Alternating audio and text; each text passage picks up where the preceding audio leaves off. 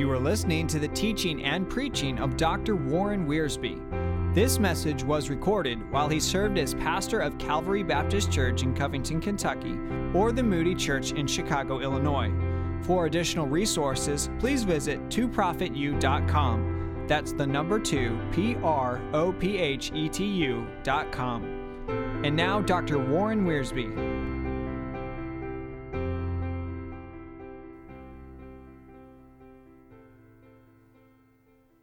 Now, this encourages me because throughout the Word of God, God is called the God of Jacob. And the God of Jacob is a shepherd. In fact, Jacob uh, mentions this a little later on when he's just about to die. Genesis chapter 49 and verse 24. But his bow abode in strength, talking about Joseph and the arms of his hands were made strong by the hands of the mighty God of Jacob. Now, there's a parenthesis here.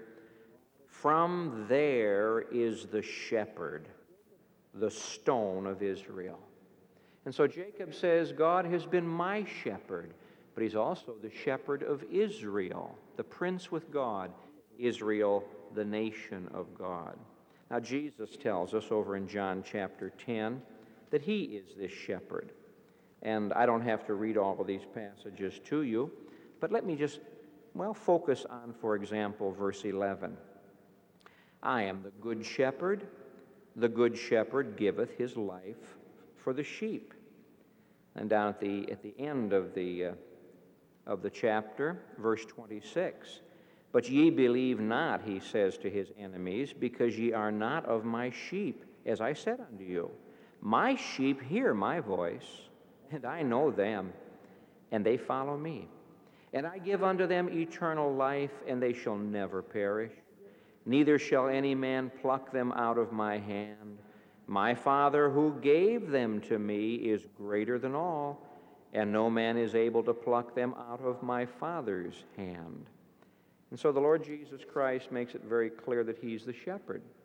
Now, Peter tells us that He is the shepherd over in 1 Peter chapter 2. Most of us have memorized verse 24 who his own self bore our sins in his own body on the tree, that we, being dead to sins, should live under righteousness, by whose stripes ye were healed. For ye were as sheep going astray, but now are returned unto the shepherd and the bishop of your souls. That word bishop means the overseer. And so Jacob tells us who the shepherd is, and David tells us who the shepherd is, and Jesus tells us who the shepherd is. Peter tells us, John tells us too. Over in the book of Revelation, and I was thrilled to rediscover this. There's some things you forget, and the Holy Spirit has to remind you. In Revelation chapter 7, and verse 17. John is talking about those saints who come through the great tribulation. And he says in, well, let's begin with verse 16 of Revelation 7 They shall hunger no more, neither thirst any more, neither shall the sun light on them nor any heat. These are people who went through those awful tribulation agonies. For the Lamb who is in the midst of the throne shall feed them and that word is the word shepherd. It just does my soul good to know that Jesus Christ, who is shepherding us right now, is going to shepherd us throughout all eternity. He shall shepherd them and shall lead them unto the living fountains of waters, and God shall wipe away all tears from their eyes. Now, you people are Bible students. I appreciate the privilege of week by week ministering to people who read their Bibles and study their Bibles. And so when you turn back to Psalm 23, you people, being Bible students, know that Psalm 23 is a part of a trilogy Psalms 22, 23, and 24. Now, you know this, but let me remind you of it. And it may be there's some new Christian here tonight who has never run across this truth. The Lord Jesus Christ is called the shepherd in the New Testament in three different ways. He is the good shepherd who laid down his life for the sheep. That's Psalm 22. My God, my God, why hast thou forsaken me? And Psalm 22 describes the death of the shepherd. It's rather interesting to note that in the Old Testament, the sheep died for the shepherd. In the New Testament, the shepherd died for the sheep. And in Psalm 22, you have the good shepherd laying down his life for the sheep. In Psalm 23, you have the great shepherd. Now, I'd better read that passage to you. It's over in Hebrews chapter 13. Here, the Lord Jesus is called the great shepherd. In Psalm 22, the good shepherd dies for the sheep. In Psalm 23, the great shepherd lives for the sheep. Hebrews 13, verses 20 and 21. Now the God of peace, that brought again from the dead our Lord Jesus, that great shepherd of the sheep, through the blood of the everlasting covenant, make you perfect in every good work to do his will, working in you that which is well pleasing in his sight, through Jesus Christ, to whom be glory forever and ever. Amen. What is Jesus doing today? He is the great shepherd, and he's living for the sheep. He's perfecting the sheep. Now we're in Hebrews, we might just as well turn the page to 1 Peter chapter 5, where you have in verse 4 the chief shepherd. And when the chief shepherd shall appear, ye shall receive a crown of glory that fadeth not away. That's Psalm 24. Psalm 22, we have the good shepherd dying for the sheep. In Psalm 23, we have the great shepherd living for the sheep. And in Psalm 24, we have the chief shepherd coming for the sheep. In Psalm 24 is a description of the king when he comes to claim his own. Who is this king of glory? The Lord of hosts, he is the king of glory. In other words, in Psalm 22, you have the cross. In Psalm 24, you have the crown. And in Psalm 23, you have the crook, the shepherd's crook you have the great shepherd guiding and living for his sheep. So you've got to know the shepherd. Now, let me repeat for you a story that is threadbare, and I would not repeat it except it gives the point. You remember the gathering together of um, people, and a famous actor was present, and someone said to the actor, Would you read something for us? And he read the 23rd Psalm. And he did it as an actor would do it. And it was quite dramatic and quite moving. An old preacher was also present in this gathering, and the actor said, Now I want you to recite the psalm. And when the old preacher stood up and, in his own simple way, recited Psalm 23, there was no applause, but there were a great many tears in eyes, and hearts had been touched. And the actor stood to his feet and said, You see, I know the psalm, but he knows the shepherd. Now that's the difference. If you and I are going to live a successful life, we must know the shepherd. And that's not hard to do. That's not hard to come to know the shepherd.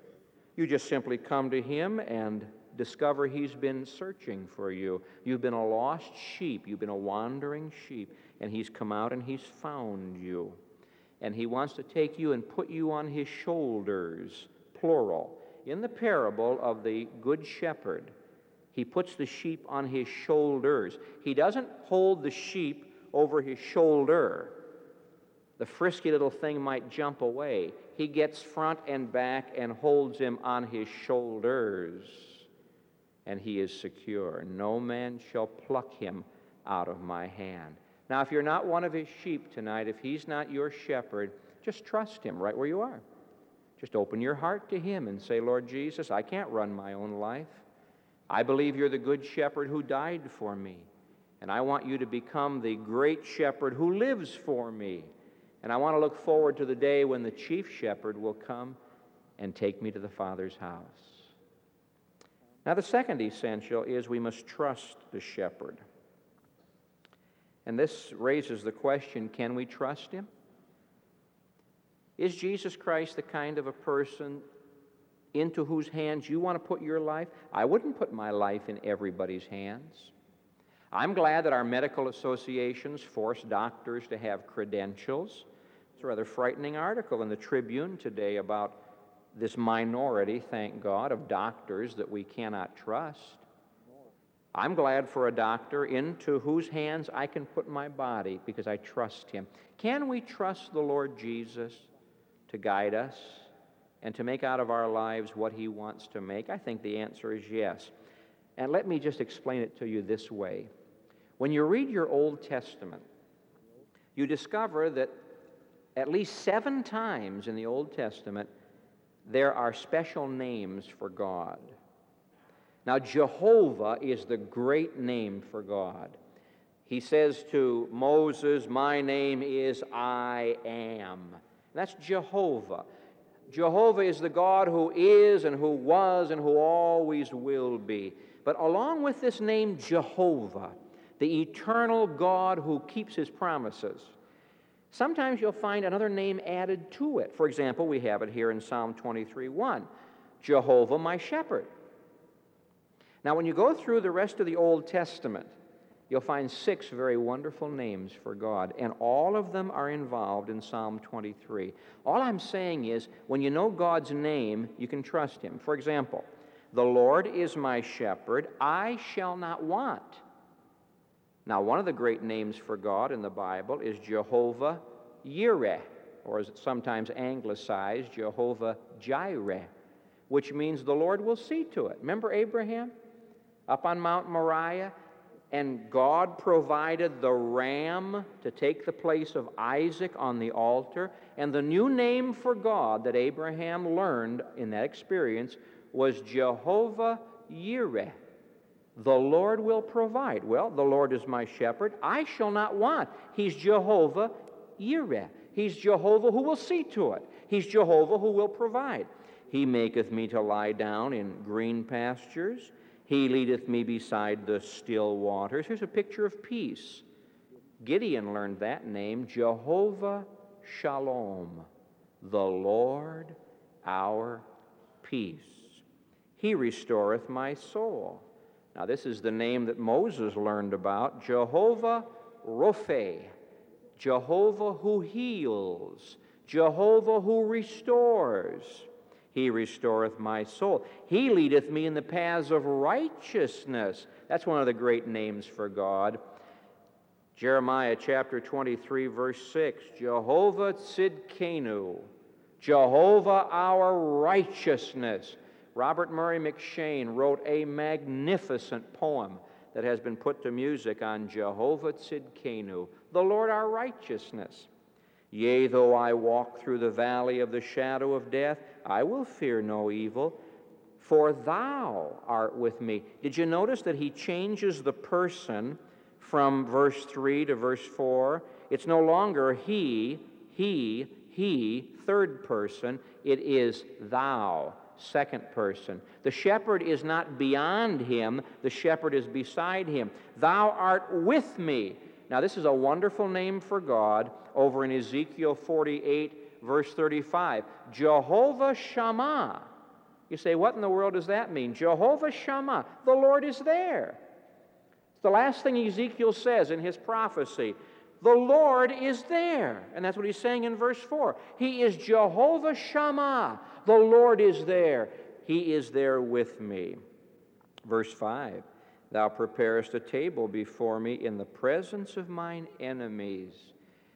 God taught this name to, to Moses Jehovah Nissi, the Lord our banner, the Lord who wins our battles for us. And so all seven of the names of God are found here in, in Psalm 23. You know what that says to me? He's sufficient. I can trust him.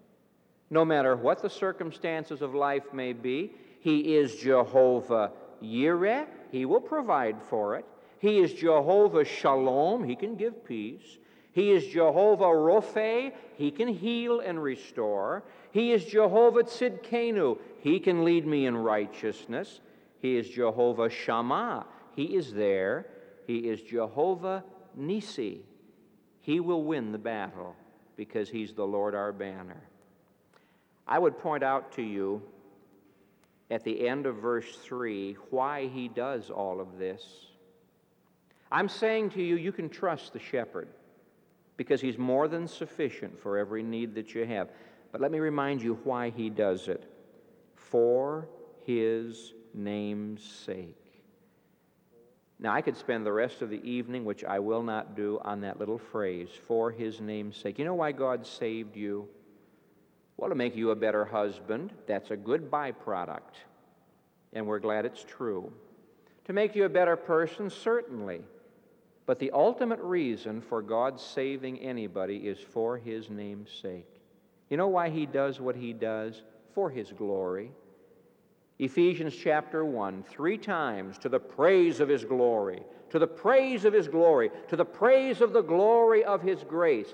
Dear friend, get a hold of this fact that Psalm 23 is grace, pure grace. He doesn't do what he does because the sheep deserve it. If any animal deserves less, I don't know what animal it would be. It comes home to us in a rather forceful way that if he's the shepherd, then we're sheep. And we don't like that. We'd rather be soldiers. We would rather be lions. He says, No, I'm sorry. You're sheep. It used to bother me. Why would the Lord compare me to a sheep? A sheep is, is so ignorant. And I guess I am too. A sheep really can't see too far ahead. I can't either. Sheep are afraid of the dark. And most of us don't like it when the darkness moves in upon us. Sheep are very defenseless. And we're quite defenseless. We don't have much to fight with on our own. Sheep are very nervous and fidgety. You start going towards some sheep and they'll run. And you and I are quite this way. We're, we're not too sure about what's going on. When the Lord compares me to a sheep, He knows what He's talking about. I am a sheep, and I need a shepherd. And we can make it, my friends. We can make it. We can have the kind of a life that is meaningful and fruitful and successful if we know the shepherd. That's salvation. If we trust the shepherd, that's surrender. And thirdly, if we follow the shepherd. And that's the important part of the psalm. I would re- remind you once again from verse 6 that you and I only live a day at a time. Some of you here tonight are worrying about tomorrow already. You've lost the blessing of today because you've been worrying about tomorrow. Something's going to happen tomorrow, and you're concerned about it, and perhaps we ought to be concerned, but we should never allow the concerns of tomorrow to rob us of the blessings of today because then tomorrow we're going to be worrying about the next day, and we'll have no days that we'll really enjoy. He's saying here that the shepherd wants us to live a day at a time, all the days of my life. Secondly, he is saying that the shepherd wants us to enjoy these days. Surely judgment and discipline shall follow me. No. Surely darkness and doom and gloom. No. Now, the way some Christians live, you'd think that were true. You'd think that the shepherd got up every morning and said, I wonder how I can make this flock miserable. But that's not what he says. Now, you'll forgive me for saying this because you know I love you. There's some Christians that when you look at them, you'd wonder if they ever knew goodness and mercy. You don't see them smile, you don't hear them laugh. You don't see any radiance or joy. I'm not talking about a manufactured clown suit. I'm talking about that, that deep, abiding joy that just has to come through, no matter how dark the day may be.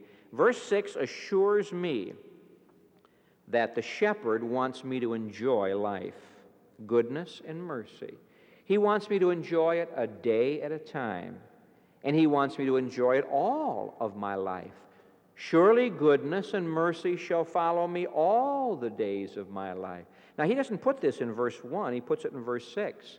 I think this psalm was written by David when David was an older man. I don't think he wrote this as a young man. These aren't the thoughts of a young man. He was a little older, and he's looking back.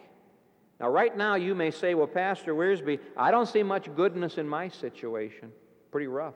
I don't see much mercy in my situation. It's hard. Man, if you knew what we were praying about, what we were fighting against.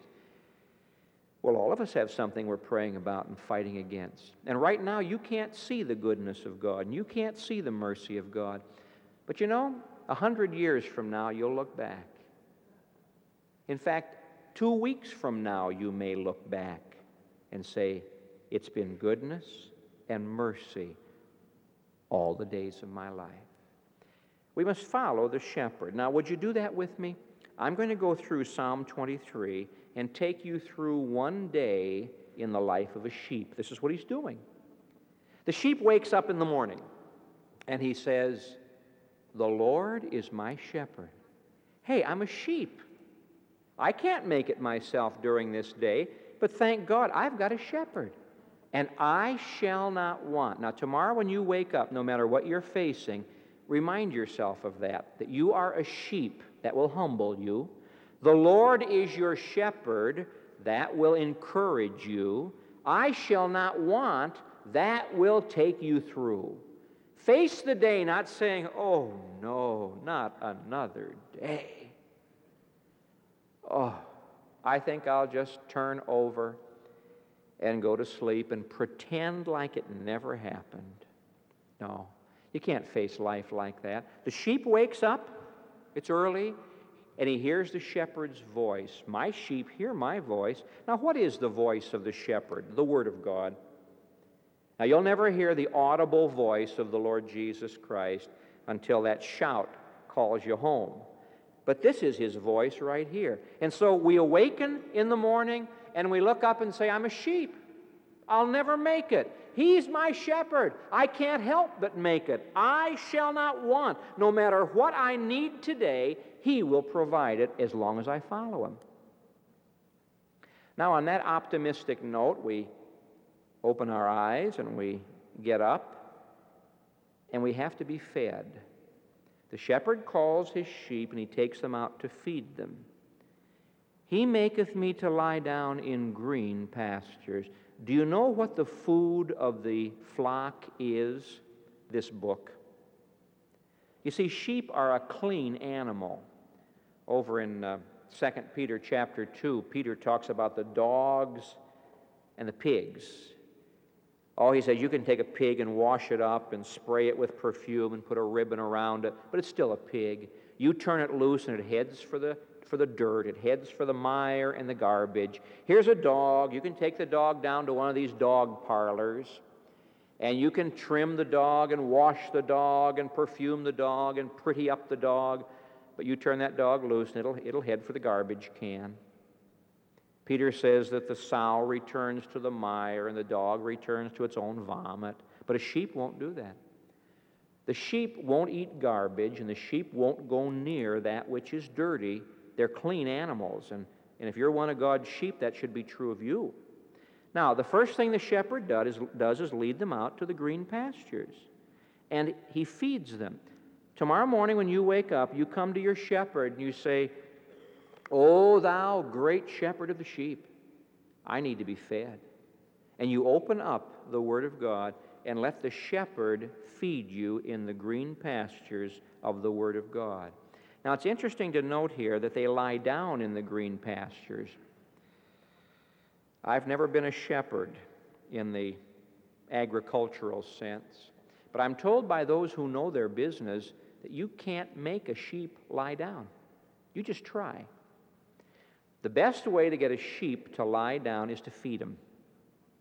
And when he gets fed, and of course he has to bring it up again so he can chew his cud, when a sheep gets fed, then he wants to go lie down and have rest. You know why many Christians don't have any rest? They're fidgety and nervous and fussy, and they just can't sit still long enough. It's because they haven't been fed. They haven't come to the shepherd. When you've got the food of the Word of God, the green pastures of the Word of God in your spiritual system, my friend, you'll have no problem at all lying down and resting. He'll give you peace. He leads us beside the still waters. Now, sheep do not like running water because their wool gets soaked and they'll just be dragged down the river. Sheep do not like to go by running water. This is why the shepherd takes them to a well or to a spring. Or if he can't find that, he will dam up part of a river because he knows that the sheep have to have that quiet water. He's talking here about beginning your day with the quietness and the confidence of fellowship with the shepherd in the Word of God. You've got to have food. This is your food. You've got to have drink. This is your drink. Well, it's unfortunate that during the day we find ourselves um, wandering. Now, don't tell me you haven't done it because you have. I have too. We get started and we've fed in the pasture and we have the rest of our soul. We have drunk at the clear, wonderful rivers of His grace. And we just start out in that day and we get a little bit overconfident. And we start wandering away from the shepherd. And what does he do? He restores us. I'm thankful for those times when God has had to discipline me, when the shepherd was willing to come where I was and restore me and bring me back. So often I meet people who say, Pastor, you seem to believe in the perseverance of the saints, the eternal security of the believer. And I do. I do. Oh, but that makes a person sin. No, it doesn't. Not if he's really born again. What does the Bible teach? The Bible teaches that once you have become a sheep, you won't become a dog or a pig. You're a sheep. And if you wander away, the shepherd's going to come after you and discipline you. He restoreth my soul. I've read of occasions where shepherds have had to break the leg of a sheep to keep him from wandering away. You say it's a mean thing. No, it isn't. In fact, sometimes the shepherd just keeps that sheep that's prone to wander right near him where he can reach out the crook and pull him back again. You know that God had to um, give the Apostle Paul a physical affliction to keep him from wandering, lest I should be exalted because of the abundance of the revelations, there was given to me a thorn in the flesh, said Paul. The shepherd had to break his leg to keep him from wandering. If that's true of the great apostle Paul, what about you and me? And so during the day, if we wander, he'll bring us back. He'll speak to us. He'll call us, and we'll hear his voice. He leadeth me in the paths of righteousness for his name's sake. Verse 3 is a great encouragement to me. I remember a time a few years ago when I was greatly discouraged. I can remember lying in bed at night and I couldn't sleep because I was so concerned about the future. And all of a sudden, the Holy Spirit said to me, You know what, preacher? You're crazy to worry. And he brought to my attention, verse 3 He leadeth me. I'm not leading him. The sheep don't have to tell the shepherd what to do. The shepherd doesn't call a committee meeting in the morning and say, hey, what do you want to do? How about you and you and you? What do you want to do? No. The shepherd does the leading. He leadeth me in the paths of righteousness. Why worry about the future when the paths that he chooses for us are the right paths? And he does it for his name's sake. And the Holy Spirit said to me that, and I will never forget this. He said to me that night, You know, if you go wrong, God has more to lose than you do. His whole glory is wrapped up in the success of your Christian life. And you know what happened? Within 30 seconds, I was sound asleep. and I'm glad the Holy Spirit spoke to me. He's had to remind me of that since then. The shepherd brings the sheep back, and the sheep says, Oh, I wonder if I'll wander again. Prone to wander, Lord, I feel it. Prone to leave the God I love. And the shepherd says, You just stay close to me, and I'm going to lead you in paths of righteousness. Do you mean to tell me that God would allow a sheep to walk on paths of righteousness after the sheep has wandered away and gotten into trouble? Yes. Oh, according to some Christians, you can't do this. If you mess up in your Christian life and you, and you, you sin, you're done for. Uh, he finds a corral for you someplace. He throws you in with the goats. Oh, no. No. It's David who wrote this psalm. He wandered one day. The shepherd brought him back and put him on the paths of righteousness. Peter wandered one day, and the shepherd brought him back and put him on the paths of righteousness. If I'm speaking to a wandering sheep tonight, you've gotten away from the Lord, He'll bring you back and put you on the paths of righteousness for His name's sake. Now just let Him do it. Now, the shepherd deliberately leads the sheep through difficulty for several reasons. First of all, they need the experience of uh, trusting the shepherd. Secondly, they need the experience of not trusting themselves. We often refer to verse 4 as death, but actually, he's not talking about death since the sheep is still alive in verse 5. Yea, though I walk through the valley of the shadow of death. Now, to the Old Testament Jew, the shadow of death meant some great danger, some great difficulty. It was not death itself, it was the shadow of death. Oh, I was so close to death. And here's the shepherd deliberately, deliberately leading the sheep through a valley. And the sheep don't like the darkness, and they don't like the, the, the rocks. Behind every rock, they see a, a, a wolf or a lion. Why does the shepherd do this? To teach the sheep to trust him. Now, if all the shepherd did was lead us to the green pastures and lead us beside the still waters, we'd become so pampered and so spoiled that we'd be, we'd be of no use to him. Now, remember this. Please remember this. In the Bible, the sheep are not kept for slaughter. The shepherd keeps his flock for the wool and the milk and the lambs. And over the seasons, the shepherd and the sheep get very close to each other. The shepherd will have pet names for his sheep crooked ear and black nose, and, and he can call them by name the way you call your dog. Why does the shepherd lead the sheep through a, a dark, dangerous valley? So that they will huddle close to him and learn not to be afraid. You see, the point that David is making is this as long as you're close to the shepherd, you don't have to be afraid of anything. It's the rod and the staff that comfort me. Now, the rod, you know what the rod is. The rod is a club about four feet long, and with that club, the shepherd can hit the lions and drive away the wolves. He can kill the snakes, or using the other end of the club, he can dig up some of the poisonous plants that might hurt the sheep. That's the rod. It's good to know that when you go through the valley, nothing can hurt you because the shepherd is there. If you're close to the shepherd, that rod is right there to protect you. Satan is going to come. Evil people are going to come, but the shepherd is there to protect you. Now, he has his staff as well. And that's the best part of it. The staff means the shepherd's crook.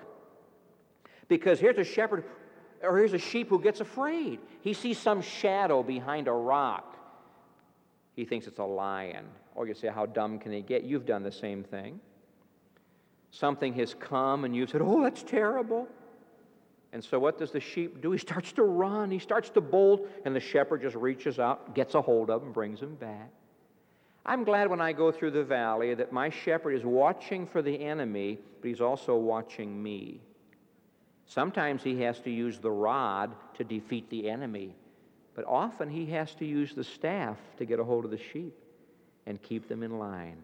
Well, at the other end of the valley, he prepares a table. Thou preparest a table before me in the presence of mine enemies. Now, get this, it's a beautiful picture here. He's gone through the valley. And the enemy has been all around, and the sheep have stayed close to the shepherd, and they aren't afraid. Now they come out into the sunshine, they come out into the pasture, and the shepherd says, Now, wait a minute, sheep. Just because we have changed from a valley to a pasture does not mean the enemy still isn't there. You've got to watch out for the enemy when it's light as well as when it's dark. You've got to watch out for the enemy when you're out there in that broad open place in the sunshine, as well as when you're in that narrow valley in the darkness. I've said to you on more than one occasion, we Christians are prone to win the battle and lose the victory. We waste our victories. We get cocky. We get confident. And I can just see some little old sheep coming out of the valley and say, Hey, I made that. I'm ready for anything. Oh, here's a snake slithering down there in the grass, and the sheep doesn't see it. You know what the shepherd does before he allows his sheep to eat in the pasture? He checks it out. He checks out the pasture to make sure there are no snakes and no little vermin of any kind, no lizards of any kind, no poisonous roots, and he's careful to watch where the sheep graze. You see, when you've come to the place where you can eat in the presence of your enemies, you've lost your fear. Did you get that? It's one thing to say, Oh, I'm going through the valley and I'm going to trust the shepherd. Sure. It's quite another thing to say, you know, I'm out here in the broad pasture and there are still some enemies out here, but I'm not going to be afraid. I'm still going to trust the shepherd. When you've come to the place in your Christian life where you can eat in the presence of your enemies and not be afraid, then you really have learned to follow the shepherd. Well, we come to the end of the day now, verse 5. They've been out in the pasture, and now they come to the sheepfold. And of course, the shepherd is the door of the sheepfold. When we were traveling in Scotland a few years ago, we, sh- we saw many of these sheepfolds out there in the Scottish hills. Just rocks, just walls made of rocks with an opening. And this is true in the Holy Land as well. And as the sheep come to the sheepfold, the shepherd is the door, and he stands there. And you know what he does at the end of the day? This encourages me. He examines every sheep. And here comes the sheep, and the shepherd stops. He's the door, and he examines the sheep. You know, if he sees that the sheep has been bruised, or perhaps he's gotten something in his eye, or perhaps he's been cut someplace, you know what the shepherd does? He's got a cruse of oil. And he just reaches down and takes that oil and he pours the oil, that soothing medicinal oil, on the face, on the head of the, of the sheep. And then he just anoints that sheep, and that sheep just looks up and says, Thank you. It feels so good. You ever come to the end of the day and you felt like you've been kicked from Dan to Beersheba? You know, your husband comes home and you've been with the kids all day and they've been throwing up and they're sick and they lock the cat in the disposal and and your husband comes home and says, Would you have a good day? Oh, you've had one of those days when you've been bruised and kicked and hurt. Do you ever come to the shepherd at the end of the day? Now, I don't know if this tells you anything about my psychology. I may be revealing something here that'll make you lose confidence in me. But you know, I like the evening hours.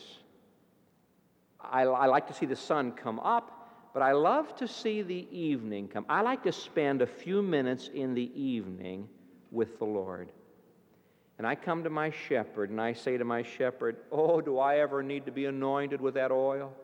And he looks down at his sheep and he, he takes care of the bruises and he just quiets the sheep. And then he does something else. Now, back in, in verse 2, he had led them earlier that day to the still waters, but they're thirsty again. You know what he does? He has a great big two handled jar, and he fills that jar to overflowing with cool water, and he holds it right up so the sheep can just stick his snout right in it, and the cup runs over. Lots of oil to soothe, and lots of cold water to refresh at the end of the day. I recommend that to you. Take some time at the end. I don't mean before you go to bed, I mean at the end of work or at the end of supper time. Just get off by yourself and, and say, Oh, shepherd, here's one of your sheep, and I want you to anoint me. And I want my cup to run over. You know what it'll do for you? It'll quiet you down and refresh you for the evening. And then when you go to bed at night, you won't be fussing and worrying and fretting because you will have been anointed with the oil and refreshed with the water. Surely goodness and mercy shall follow me all the days of my life. In verse 6, our sheep is going to sleep. He's inside the fold and he's protected. He doesn't have to worry about the lions or the, or the wolves or the, or the thieves because the shepherd's there in the door. Behold, he that keepeth Israel shall neither slumber nor sleep. No sense worrying all night. Just close your eyes. The sheep lies down and he says, You know, all day long it's been nothing but goodness and mercy. Oh, how good my shepherd is, how merciful he is. And I'm just going to go to sleep now because the best is yet to come. I shall dwell in the house of the Lord forever. Now, for one of these sheep to go to the house of the Lord, meaning the temple in that day, meant to be a sacrifice. But that's not what we look forward to. I wonder when you go to bed at night as one of his sheep and you close your eyes, do you say, You know, I may wake up in the house of the Lord? Oh, I'm not talking about dying. This could happen. Happened to some good friends of mine close their eyes on earth and open their eyes in heaven. I'm talking about the shepherd coming back. You know, it could be tonight. It could be that before we see a new day, the shepherd will come back. And so the sheep just closes his eyes and says, I look back, it's been goodness and mercy. I look ahead, it's the Father's house. I shall dwell in the house of the Lord forever.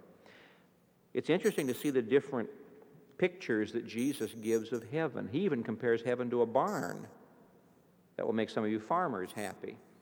In one of his parables, he says that the good seed is going to be put into the barn. The, the Christian is going to be taken to heaven. But one of his favorite pictures of heaven is the Father's house, the house of God. Not the temple, not the church building, heaven. In my Father's house are many mansions. Let not your heart be troubled. I'm going to prepare a place for you. And so I think the best place for us to end as we jump from Psalm 23 is to that verse once again in Revelation chapter 7. Verse 17. What do you and I have to look forward to? Valleys? Yes. Green pastures? Yes. Still waters? Yes. But ultimately, Revelation 7:17 For the lamb who is in the midst of the throne shall shepherd them and shall lead them unto living fountains of waters and God shall wipe away all tears from their eyes. You know what heaven is going to be? That chief shepherd who is also the lamb shepherding us throughout all eternity. I don't really mind being a sheep. I'd rather be a sheep than a dog or a goat or a pig. I don't mind at all being a sheep because I've got a shepherd. And because the Lord is my shepherd, I shall not want. I'm going to live a day at a time and let my shepherd lead me a step at a time. You can make it, my friend. You don't have to quit. If you know the shepherd, and if you trust the shepherd, and if you follow the shepherd. Let's pray. Gracious Father, thank you for giving us a shepherd so wonderful, so precious. How close he is to us. Help us to follow. Help us not to wander. Help us, O oh God, to be obedient sheep. I pray for any who may be lost sheep tonight, that by your Holy Spirit you'll draw them and bring them to Christ, even now as the Good Shepherd is out seeking the lost. I pray for any of your sheep who have wandered away, who are away from the place of provision and protection and peace. Oh, that they might come back and walk close to the shepherd. Father, I pray for those of your sheep who are going through the valley, and it's rough. Help them not to be afraid, because you are there. Oh God, thank you that in heaven we shall have that wonderful experience for all eternity of being shepherded. We shall be your sheep. It's just too marvelous for us, Lord. We're ashamed of our complaining. We're ashamed of our unbelief. We're ashamed, O oh God, of our attitudes.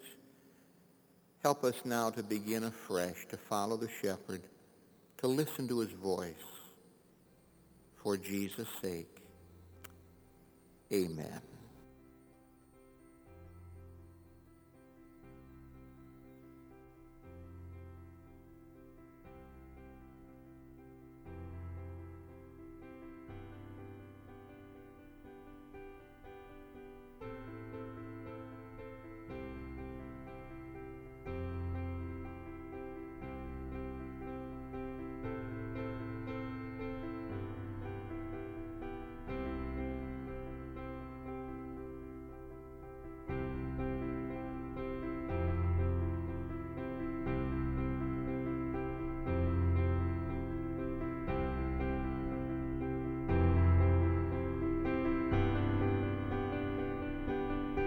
All of Dr. Warren Wiersbe's material is owned and managed by Scriptext.